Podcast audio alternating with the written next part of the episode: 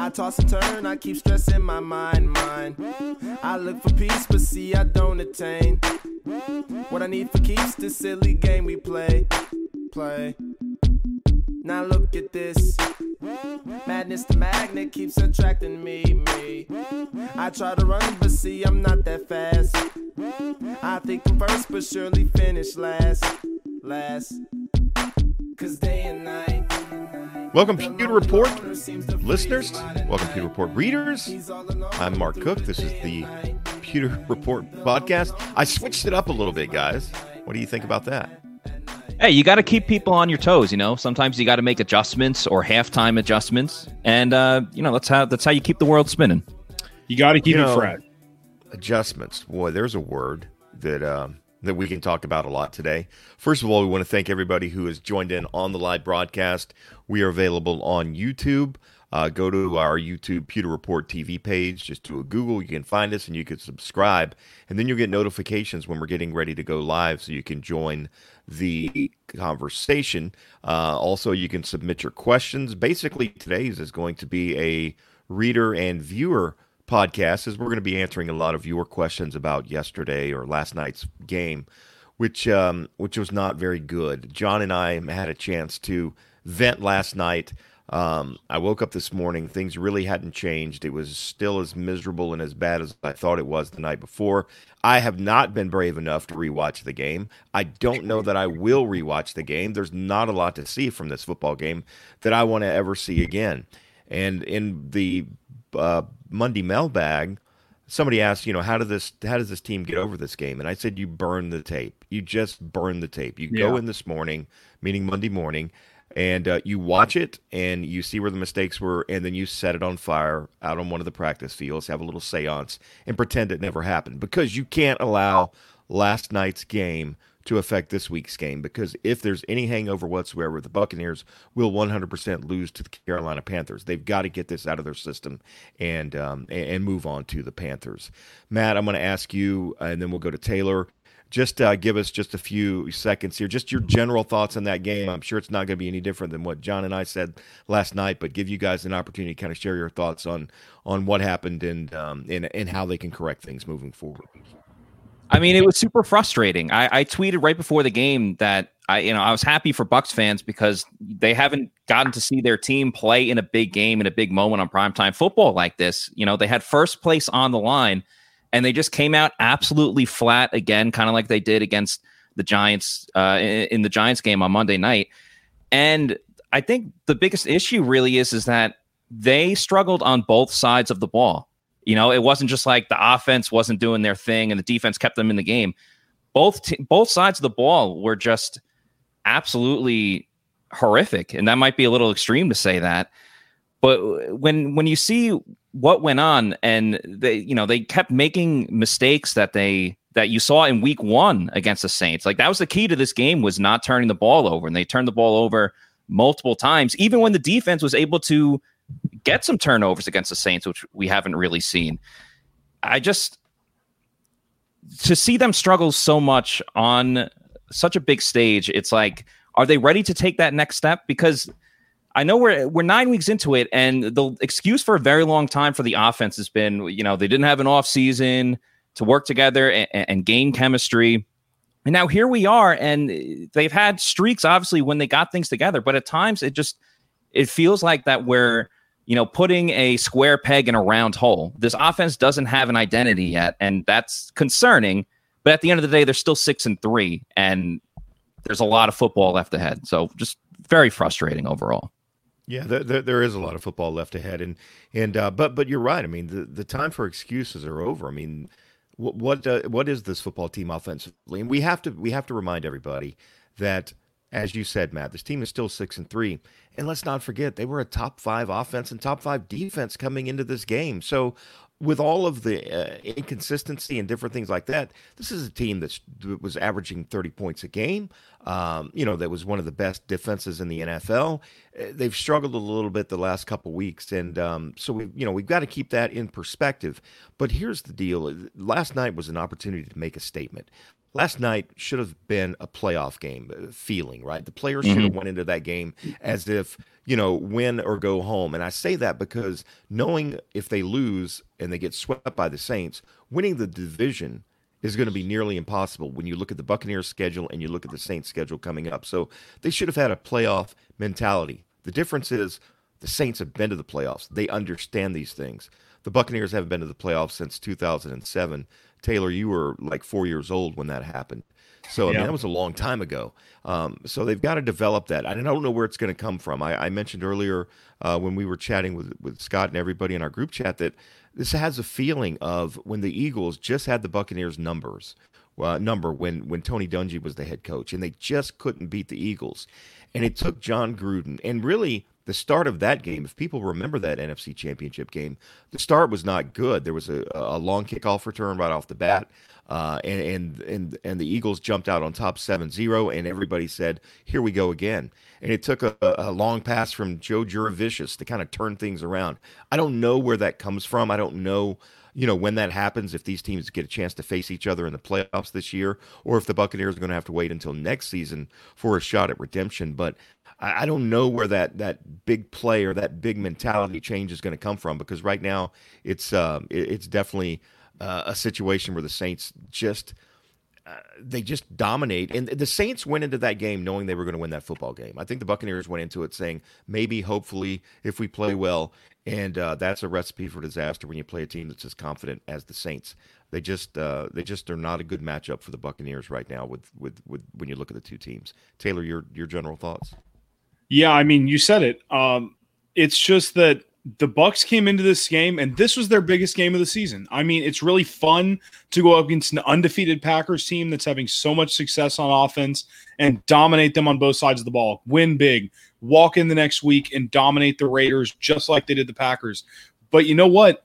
Despite the fact that the Bucks have looked really really good this season, coming into last night with the exception of a primetime game in Chicago where they stumbled, a week one game against the Saints where you could kind of chalk it up to we didn't have any preseason. The Saints have had our number. They're extremely talented. The Bucks have looked better than the Saints have this season.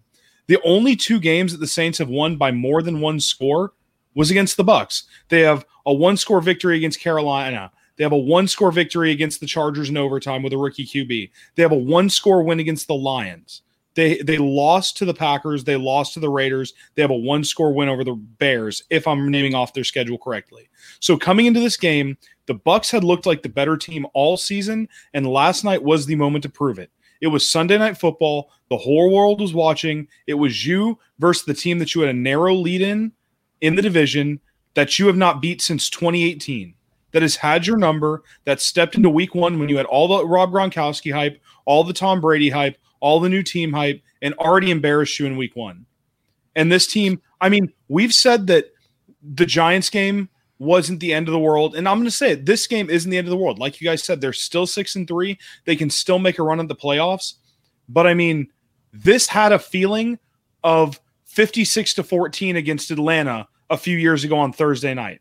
There was not a point. And last night was ESPN tweeted this. Last night was Tom Brady's 333rd career start, and it was the first time in his career that his team had gone three and out on four straight drives. Conversely, the Saints walked right down the field, scored touchdowns on four of their first five drives, and the only reason they didn't score a touchdown on five consecutive drives to start the game was because Jared Cook fumbled the ball on the two yard line. Give some props to Jordan Whitehead, Devin White for knocking that ball out, but we've seen Jared Cook have problems holding on to the ball before. So he basically gifted the Bucks one excuse. Otherwise, it was five touchdowns on five drives when the Bucks couldn't even put. I mean, first downs. When did they have their first down? The third or fourth drive of the game. I mean, fifth drive of the game. That's didn't happen until the second quarter. Yeah, I mean, it. They they got beat in every facet of the game, and I'm not saying it's the end of the world, but like, it's a really bad look in the biggest game of your season. And that's why I, I, said it in, in the most impressive. And you know, Taylor, you and I have only been covering the team for a couple seasons now. Mark, you've you've covered them for a long time. Scott has covered them for a long time. I think because of the talent that this team has and the potential and our expectations of them, that was the worst game that I've ever seen covering the Bucks. Just from where we think this team should be was was just like I was like almost Yeah. dumbfounded at one point. You know, when you're writing most impressive by like middle of the third quarter, fourth quarter, you kind of have a general of idea of who you're going to put on that list. And I'm sitting watching this game thinking like I don't even know who I'm going to put on this list because Yeah. no one on either side of the ball was worthy of really making the list except for you know creating some tur- uh, turnovers. Shout out to Kevin J. Lorden who said uh, they made a statement talking about the Bucks. We're not ready. I think that poses a good question of we've ranked the Bucks a lot. The, the Bucks are still a good team, but I don't think they're a great team. I mean, when it, you look at their three losses, it's been the Saints twice and and the Bears as well. We've given a lot of praise to the Bucks offensive line for keeping Tom Brady upright for most games, but when they faced tough defenses, they have struggled. And I, I left this game thinking, like, man, they really missed Ali Marpet because we know that um, Haeg and, and Donovan Smith struggled on the on the left hand side, but it seemed like the Saints didn't play too hot either.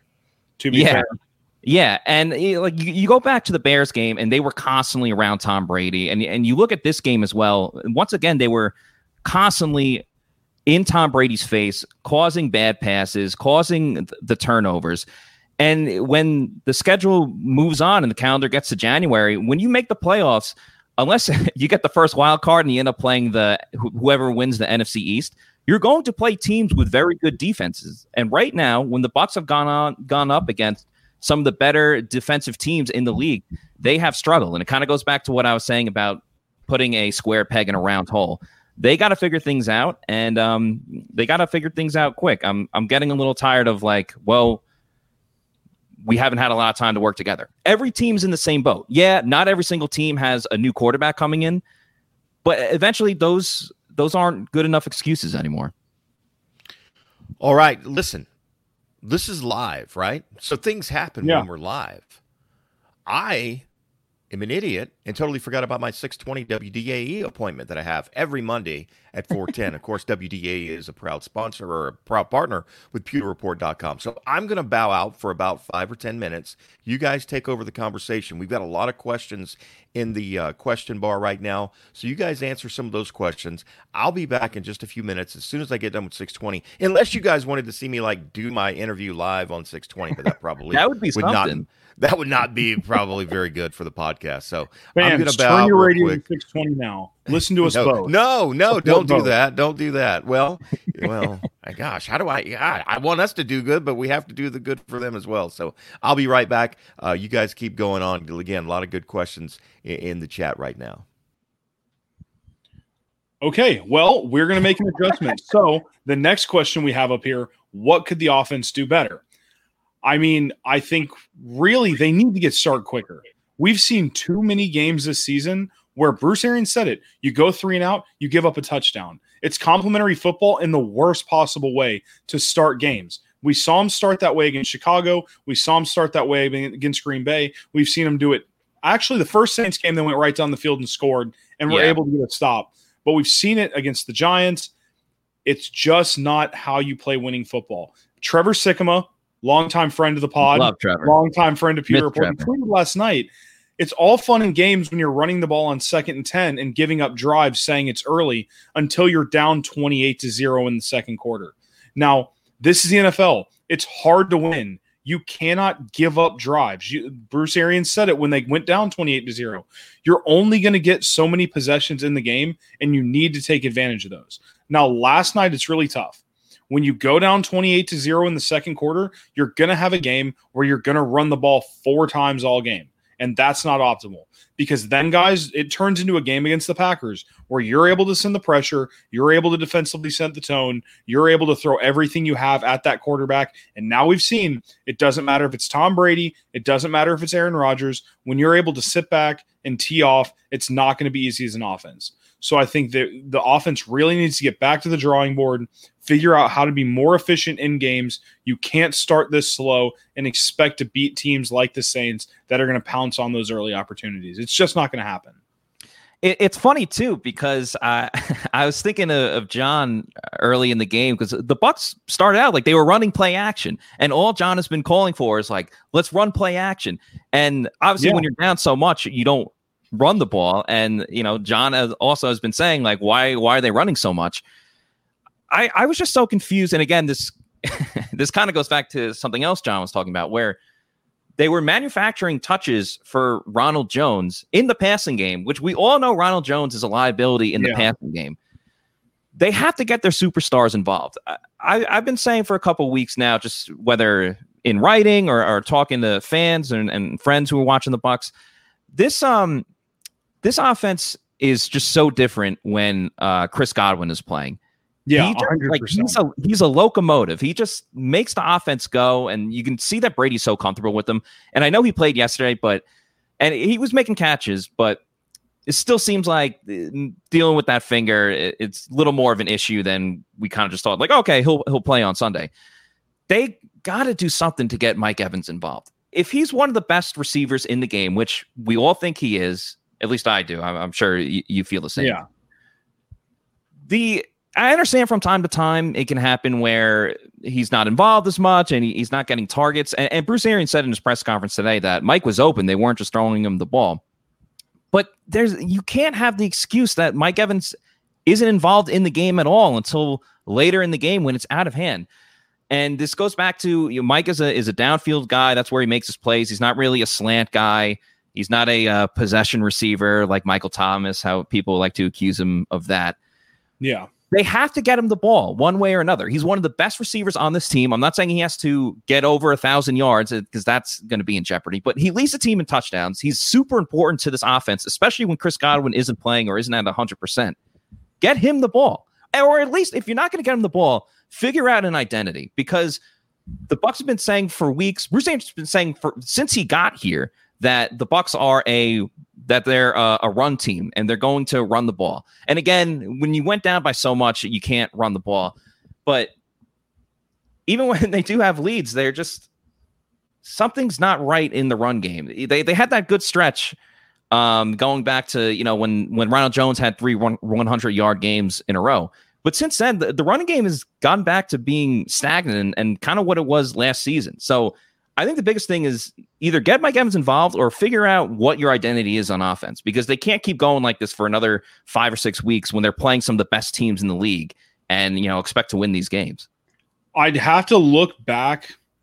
One thing that I think is an issue is Jameis Winston was so confident in Mike Evans that he was willing to throw the ball to him regardless of the situation, regardless of Mike Evans wh- where he was. He would trust that he would make a 50 50 catch he would be open behind the cornerback. Mike Evans doesn't separate as well as other. He's not going to separate as well as Antonio Brown. He's not going to separate as well as Chris Godwin. And I think the thing that you're going to see with Tom Brady is he is he can, is capable of making deep passes to Mike Evans. He's capable of throwing tight window throws. But the problem lies in I don't think he's comfortable making 5, 10, 12 passes a game to Mike Evans when he doesn't have separation. So it becomes how do you get him involved?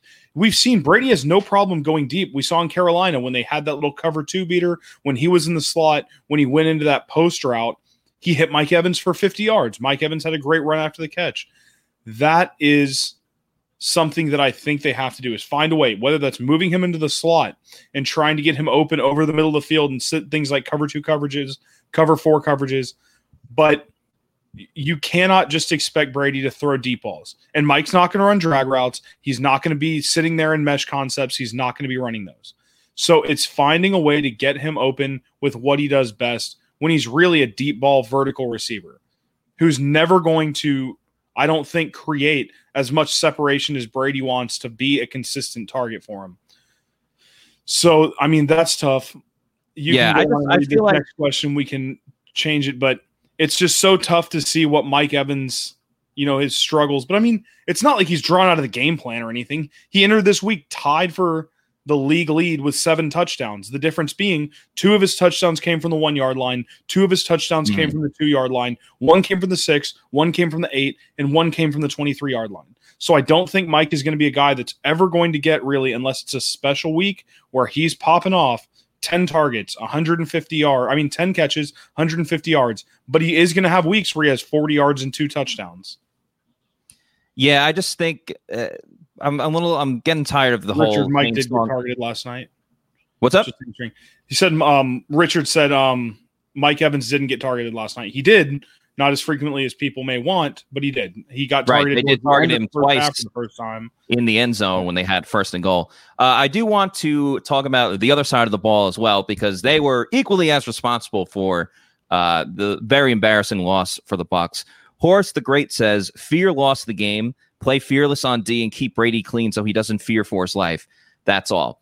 I think that's kind of been a running topic that you could almost date back to after the Chargers game because the the Bucks, while they won the game in the first half, the defense got beat on some deep balls, and I think uh, early in the third quarter too, uh, the Chargers beat them deep, and we've seen that kind of come up here and there again to the Bears game and even the, the Giants game. The Bucks have made pedestrian quarterbacks look very good because it looks like that they are afraid to lose on the deep ball and get beat deep.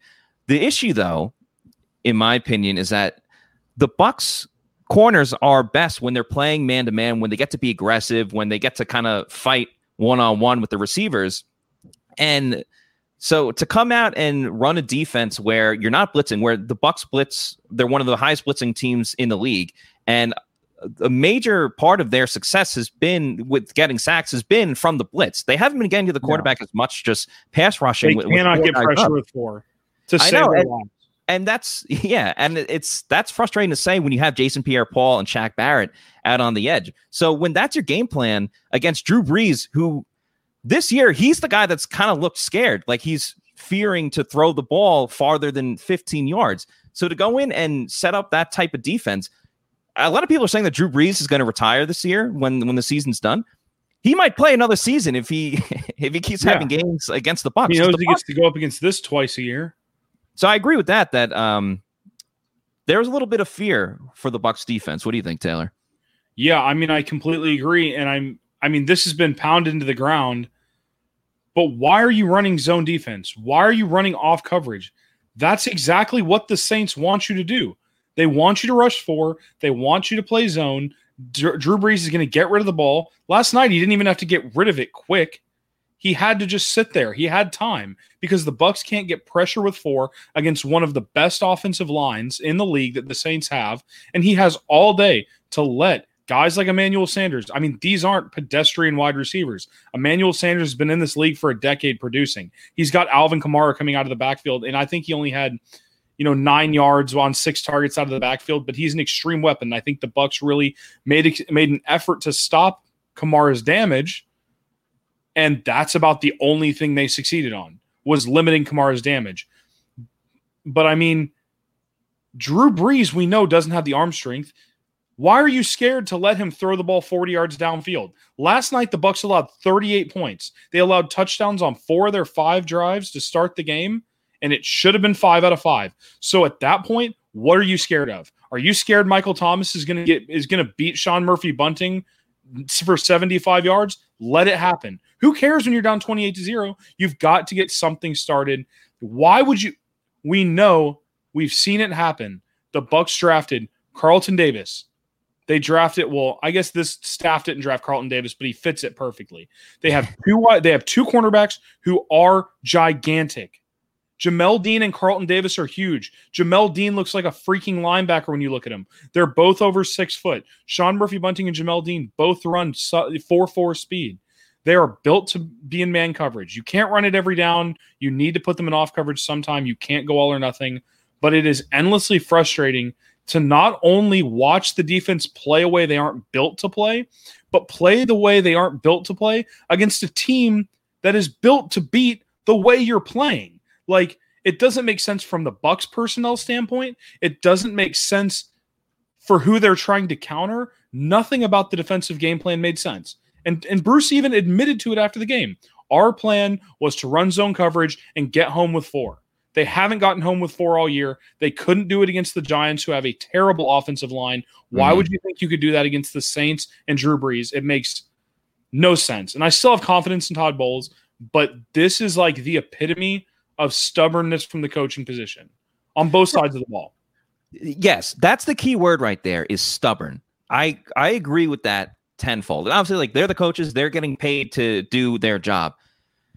But and and um, I do think I understand like you don't want to get deep, beat deep, but I would rather have a team that gets beat every now and then because they're playing aggressive than a, than a team that has been playing the way that the Bucks have played defense over the last two weeks. I understand you got to scout your opponent, you watch the film, and you see like, okay, this is where they execute, this is how we want to stop them, whatever. But I do think at times you just got to go with your gut and realize, hey, this is our style of defense. This is what we do very well, and we're going to stick with that. And if we lose because they're able to beat us at our best, then hats off to them. I don't think that's going to happen very often when uh if, if the Bucks play their style of defense. Raymond, You know, you know Yeah, who scared for their defense to get beat deep? You know who was terrified of that? uh, uh, Mike yep, Smith. I know. Uh, yep, Mike I knew you Smith. were going to say Mike we Smith. watched him put cornerbacks. We watched him put Carlton Davis. We watched him put um uh Brent Grimes. I've tried to push that name out of my mind. He had a couple good years in Tampa. Don't act like his whole time here was trash fans. I know you want to. But we watched him put Brent Grimes and Carlton Davis and Vernon Hargreaves 10 yards off the line because he was so freaking afraid of 60 yard touchdowns that he would give up four 15 yard passes until they scored. And how did that work out? That was atrocious. And I know you have to plan per game. I know everything is a per week basis. You can't just say, we're going to run press man coverage and throw six men at the quarterback every single play. But you cannot, you cannot do what you did last night, especially against a team like New Orleans. I shout out to Raymond Pena. He said, shouldn't change your defense if it's top five defense. Should have blitzed all game. They are still a top five defense. And again, I, I do Yeah. want to reiterate whether it's offense and defense, we all have a bad taste in our mouth because they lost so handily and so badly with so much on the line in first place. But let's not forget, this team is still six and three. Uh, they're in a wild card position. They're Absolutely. very well on their way to making the playoffs, and they do have a lot of time to figure it out. And I also think, like, come on, Bucks fans. The team you rooted for has not been very good for a very long time. At this point last year, you would have loved to know that in 2020, I mean, all of 2020 has been terrible with, with coronavirus, with the exception of the Lightning winning the Stanley Cup and the Rays had their success. But if you were looking at the 2020 Bucks season and you saw that they were six and three after nine games, you would be pumped. You would be ecstatic right Yeah. now. So let's not act like the the sky is falling. With that said, I think one of my favorite things about the Bucks defense is when they're sending Devin White and they're sending Lavonte David and uh, going and blitzing through the through the A gap. That's one of my favorite things. And um, we didn't really see that too much. Bruce Arians said that they tried it four or five times, and uh, Devin White just didn't get home. Uh, We'll have to watch a tape and see see what's going on with that. But the the lack of blitzing was surprising, head scratching, and um, just uh, that's on Todd Bowles. I mean, it's his game plan. If he didn't want to call it, I'm sure he has his reasons. But that's what's that is what has made the Bucks good this season. It's strong coverage from the corners, getting up on the receiver, and blitzing to get sacks on the quarterback. And we didn't see either of that. I would Welcome like back, to touch on this real quick before Yeah, we I'm welcome back. our good friend Mark back. I would like to touch on this from Brian real quick. This is the key to overreacting, right? I said last week when you stumble against a Giants team and you pull out an ugly win, it's not the end of the world. I said it on this podcast early. When you stumble and you get embarrassed by the Saints in week nine in the biggest game of your season, does it suck? Yes. Are the is the team pissed off? Are the fans pissed off? Yes. Is it the end of the world? No. You are six and three. You say record means nothing if you lose to teams that matter. Tell that to the Giants when they were nine and seven. They got a wild card spot. They rattled off a few wins. JPP was there and he's talked about it this season, and they beat the undefeated Patriots in the Super Bowl. It record absolutely matters. It sucks when you lose to teams like the Saints twice in a season. It sucks when you stumble against Chicago on Thursday night. But when you make it to the playoffs, this is the NFL. Anything can happen. It takes teams to get hot, but if you don't make it to the playoffs, nothing matters. That's the goal. And that's step one. So record does matter. And as much as last night sucks, Being six and three is a hell of a lot better than being two and seven right now with two wins over the Saints, or three and six with with two wins over the Saints and the Packers, because then you don't even have a snowball's chance in hell of doing anything later on in the year. Just wanted to touch on that. Well, thank you for touching on that. You know what I want to touch on besides What's you, that? Taylor? Is this Is- going to be a manscaped ad? No, no, I'm going to manscape you at another time, but but we're going to skip that for now. What I do want to do is let people know that if they're smarter than we are in their predictions, which if you looked at my prediction, I was way off. Uh, you can make some money by being smart with your knowledge of sports. Late fall college football, um, UFC. It's clear that 2020 has been a year unlike any other, which is why you need a sports book with offers unlike any other. Get some skin in the game. My bookie, where odds boost, uh, lightning deal, and free bets await all season long. And listen, with Turkey Day right around the corner, there's no better time to feast, feast on some NFL action. There's going to be some good games on Thanksgiving Day, of course. Whether you're a first time customer or you've been playing with my bookie for years, there's no shortage of, shortage of value to be found in the thousands of game lines, unique prop bets, and contests that are offered every single week. Sign up now or get reloaded. Find an edge, make your bets, get paid, make money, earn some Christmas money. Maybe you lost your job, whatever. Hey, become a full time gambler at mybookie.ag.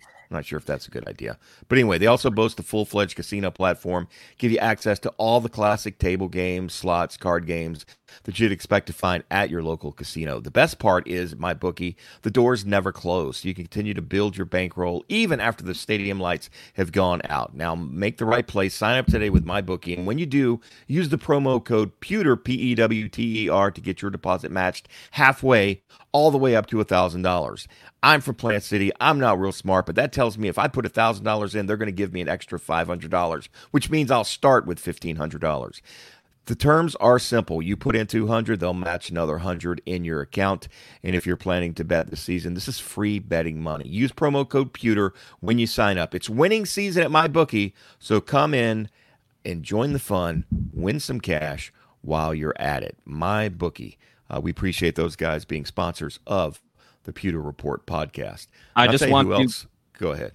I just want to uh, give a shameless plug real quick. My uh, weekly segment, betting the Bucks. I went five and two this week, so make sure you're following my picks, and uh, you will be a richer man or woman because of it.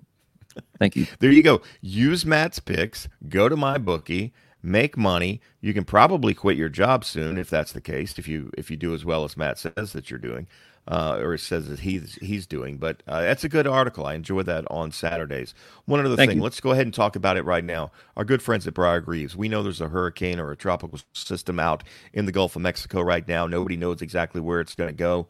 Um, but you want to get make sure that you're covered. There's still a couple other storms I just saw today out in the Atlantic Basin. We don't know where those are going to go. Hurricane season is not over. You need to protect your property, and the best place to do that is with Briar Greaves Insurance. Briar Greaves and his son Sam have been in business.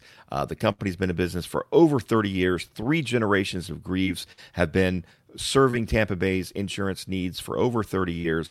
Go check them out. The best part is it doesn't matter what type of insurance you need, whether it be home, auto, boat, life, flood, commercial, personal lines, they can take care of it.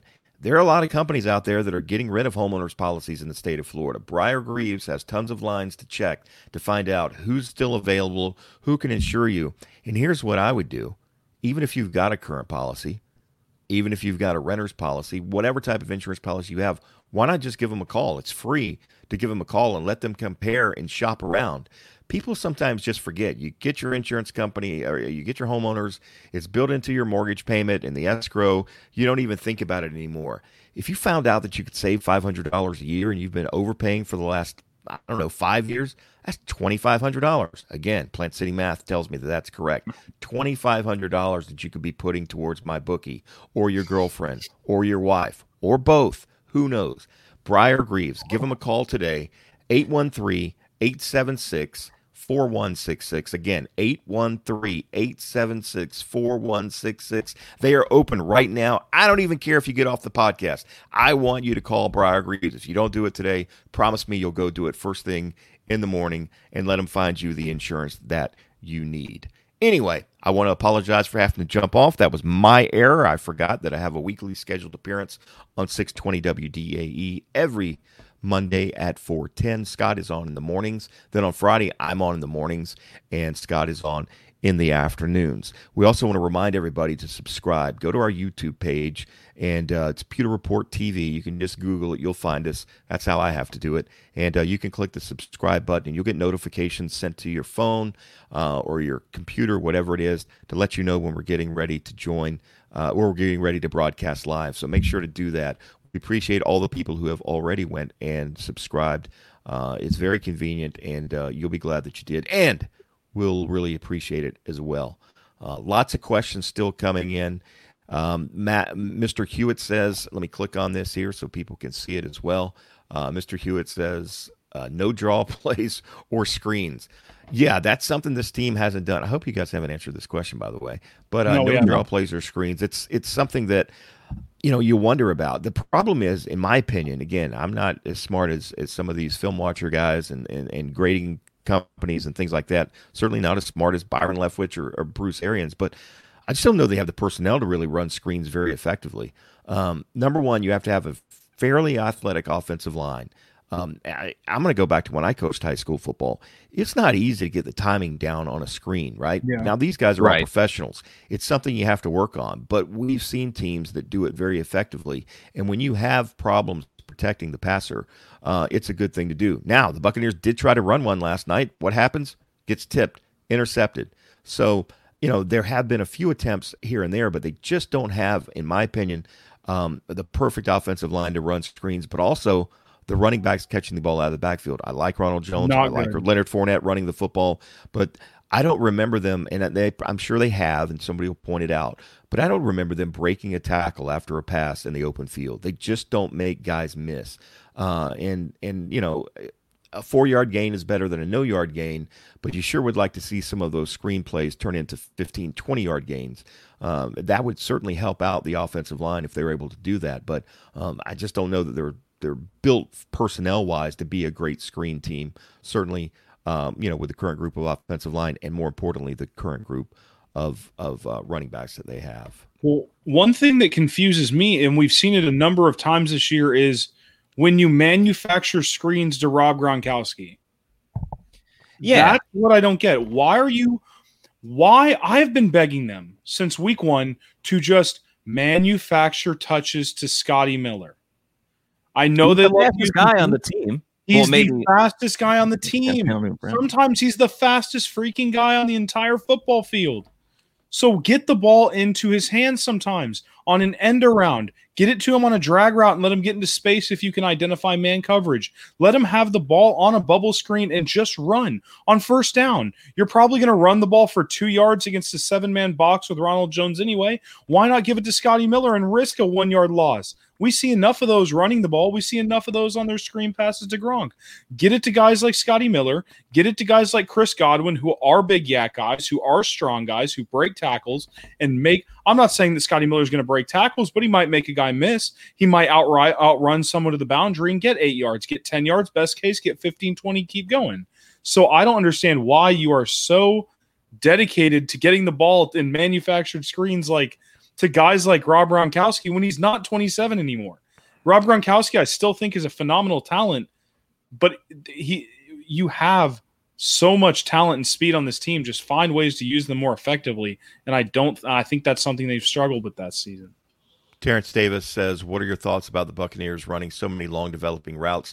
Last night, John talked about that in the post game uh, thing. That you know, again, when you when you have a, a physical defensive line that, that is doesn't match up well with your offensive line, you've got to cut those routes down some. I mean, you just can't expect Tom Brady to sit back there. He's not a very mobile guy.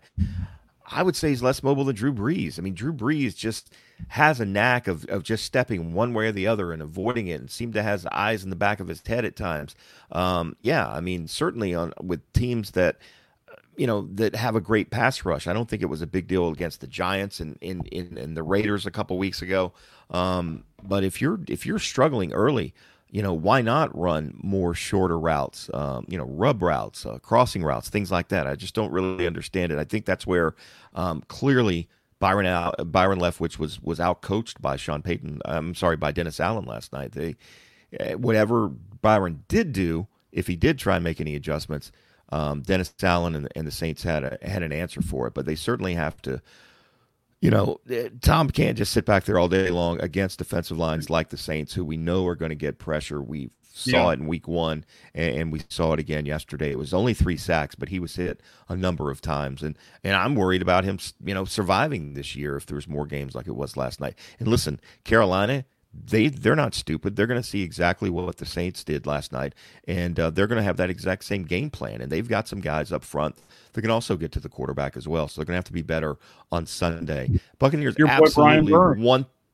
Yeah, the Buccaneers absolutely have to win this football game Sunday. I, I, think that this could be a disaster if they lose against the Panthers because then you've got the Rams and the Chiefs coming in. You've still got the Falcons who are playing decently, uh, better offensively. Two more games against them. The Vikings seem to have kind of found their stride now that Dalvin Cook is back healthy again. They're playing better defensively as well. And uh, it's and, crazy, like how much better they are just yeah. when Dalvin Cook is in the game. I mean, he's oh, not unbelievable. He's not having good games. He's having like unreal games of like 200, 204 yards last night, yesterday. When healthy, arguably the most explosive running back in the NFL. Unbelievable. I, think, like, I mean, you, you can make carry an entire offense. He hasn't, you know, he's had injuries, obviously, which will hold him back. But I mean, you could kind of make a case that he should be at least in the conversation for MVP. I mean, the things that he's done over the last two weeks, it's obviously it's probably going to go to a quarterback, and probably Russell Wilson is still in the lead. Even though Tom Brady had a great chance to cut into that that yeah. MVP race if he if he had a good game, but uh, that was not the case. I no, honestly I can't. I'm getting a little ahead of myself, but I can't wait to set up the Raheem Morris Dirk Koetter revenge game. I don't know why. just looking ahead in the schedule, I can't wait. To, Raheem Morris and Dirk Koetter just they probably just sit around and sip whiskey and just and are just waiting, waiting for the week they get to play the Bucks. Yep, no, I'm That's with you on lot, that. But... Hey, we got a uh, super chat. Gizmo Snyder, if I'm pronouncing that right, uh, joined in and and and all he wanted to say was, "This is rock bottom, fellas."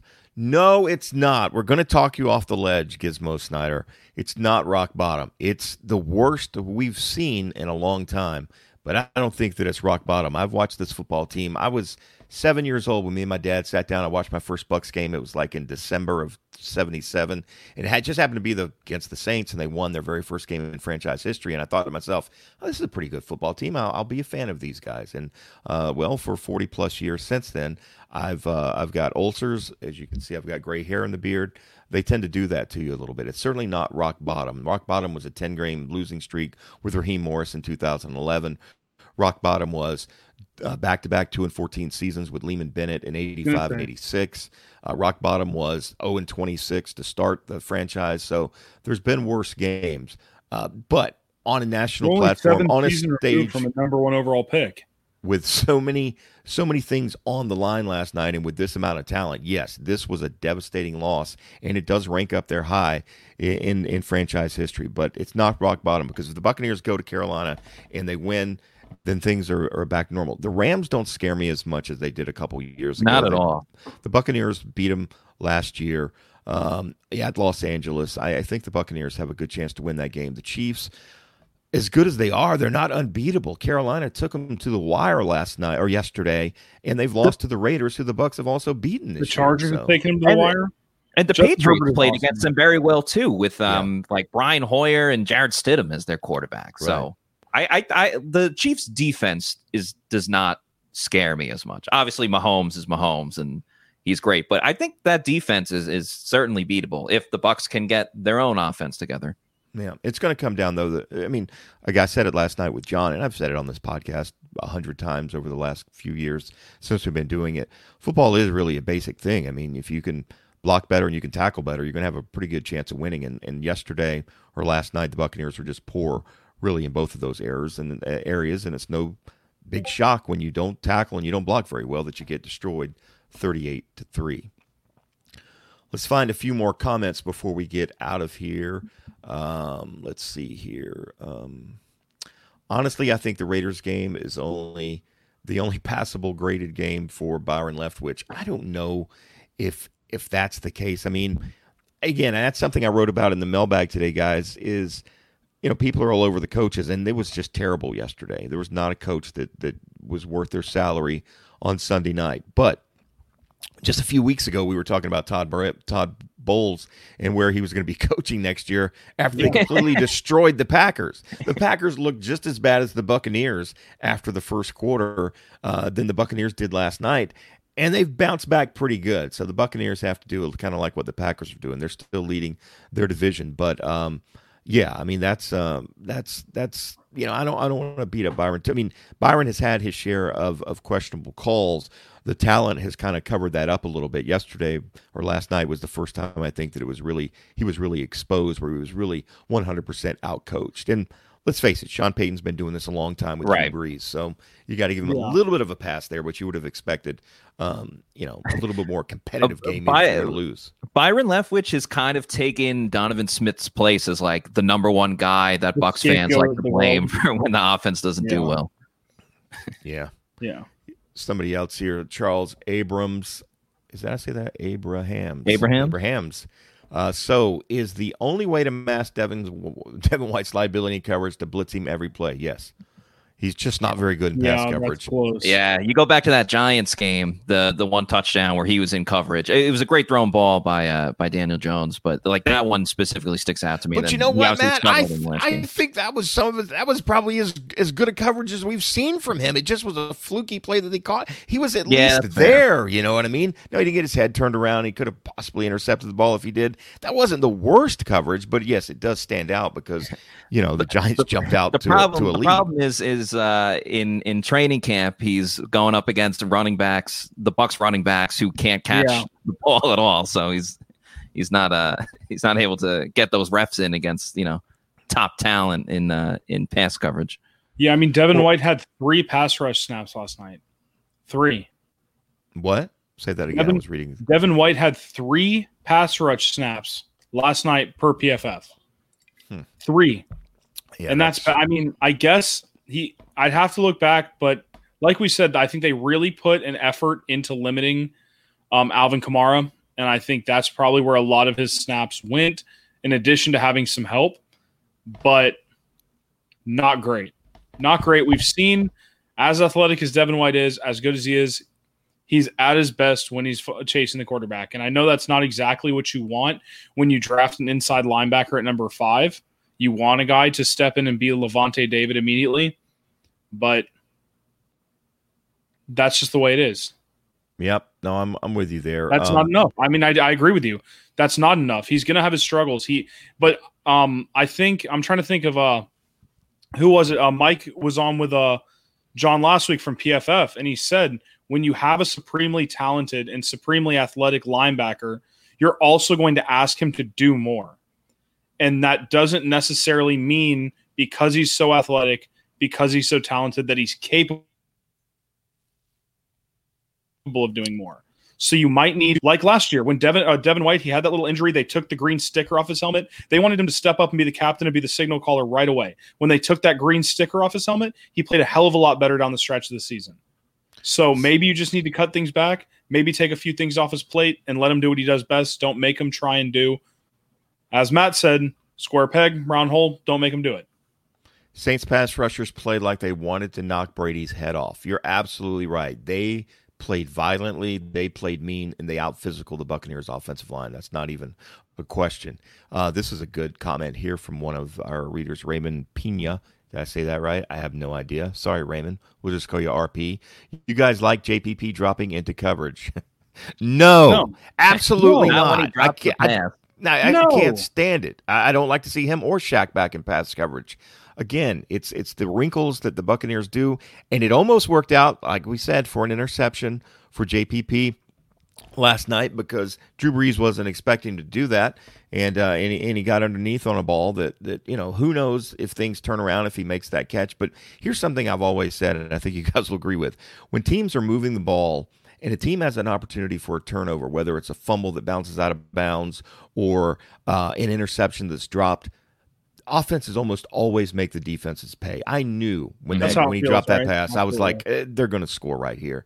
And and of course they went down, and I believe that's the score. They did score. I don't think that's the Jared Cook fumble drive. It might had- be, but Yeah, I was gonna say ch- there's an eighty percent chance they scored. yeah, yeah, they scored every so. drive, pretty much.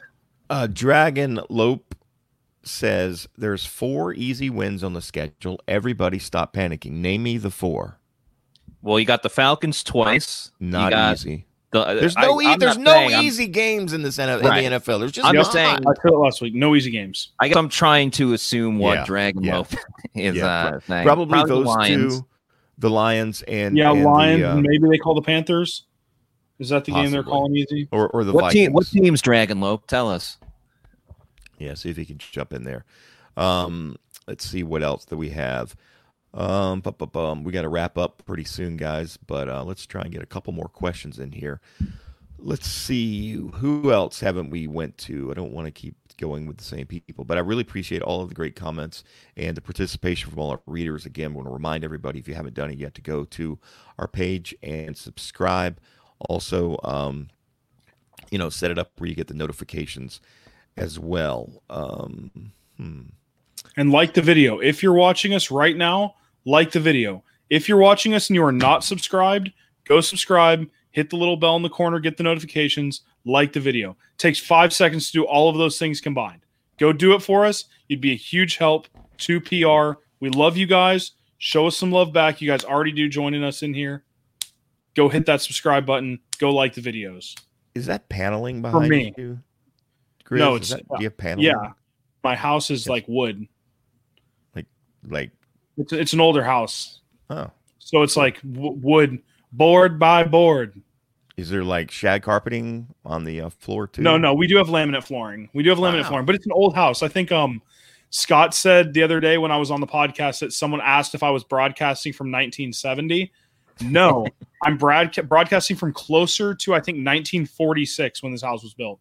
Oh, So that's cool. I like old houses. So um, I'm like half Uh, Taylor, half Ghost, broadcasting from the past. So All right, yeah, we got them right. Falcons, Panthers, Lions. That was Dragon Lope's um, games. Two against the Panthers. I'm sorry, two against the Falcons. Once against the Panthers, Lions. I, I don't, I don't know that any. of I, I would say the Lions game maybe is is the easiest of Yeah. those if I were to predict right now. Um, but anyway, I'm, I'm, I'm we'll see.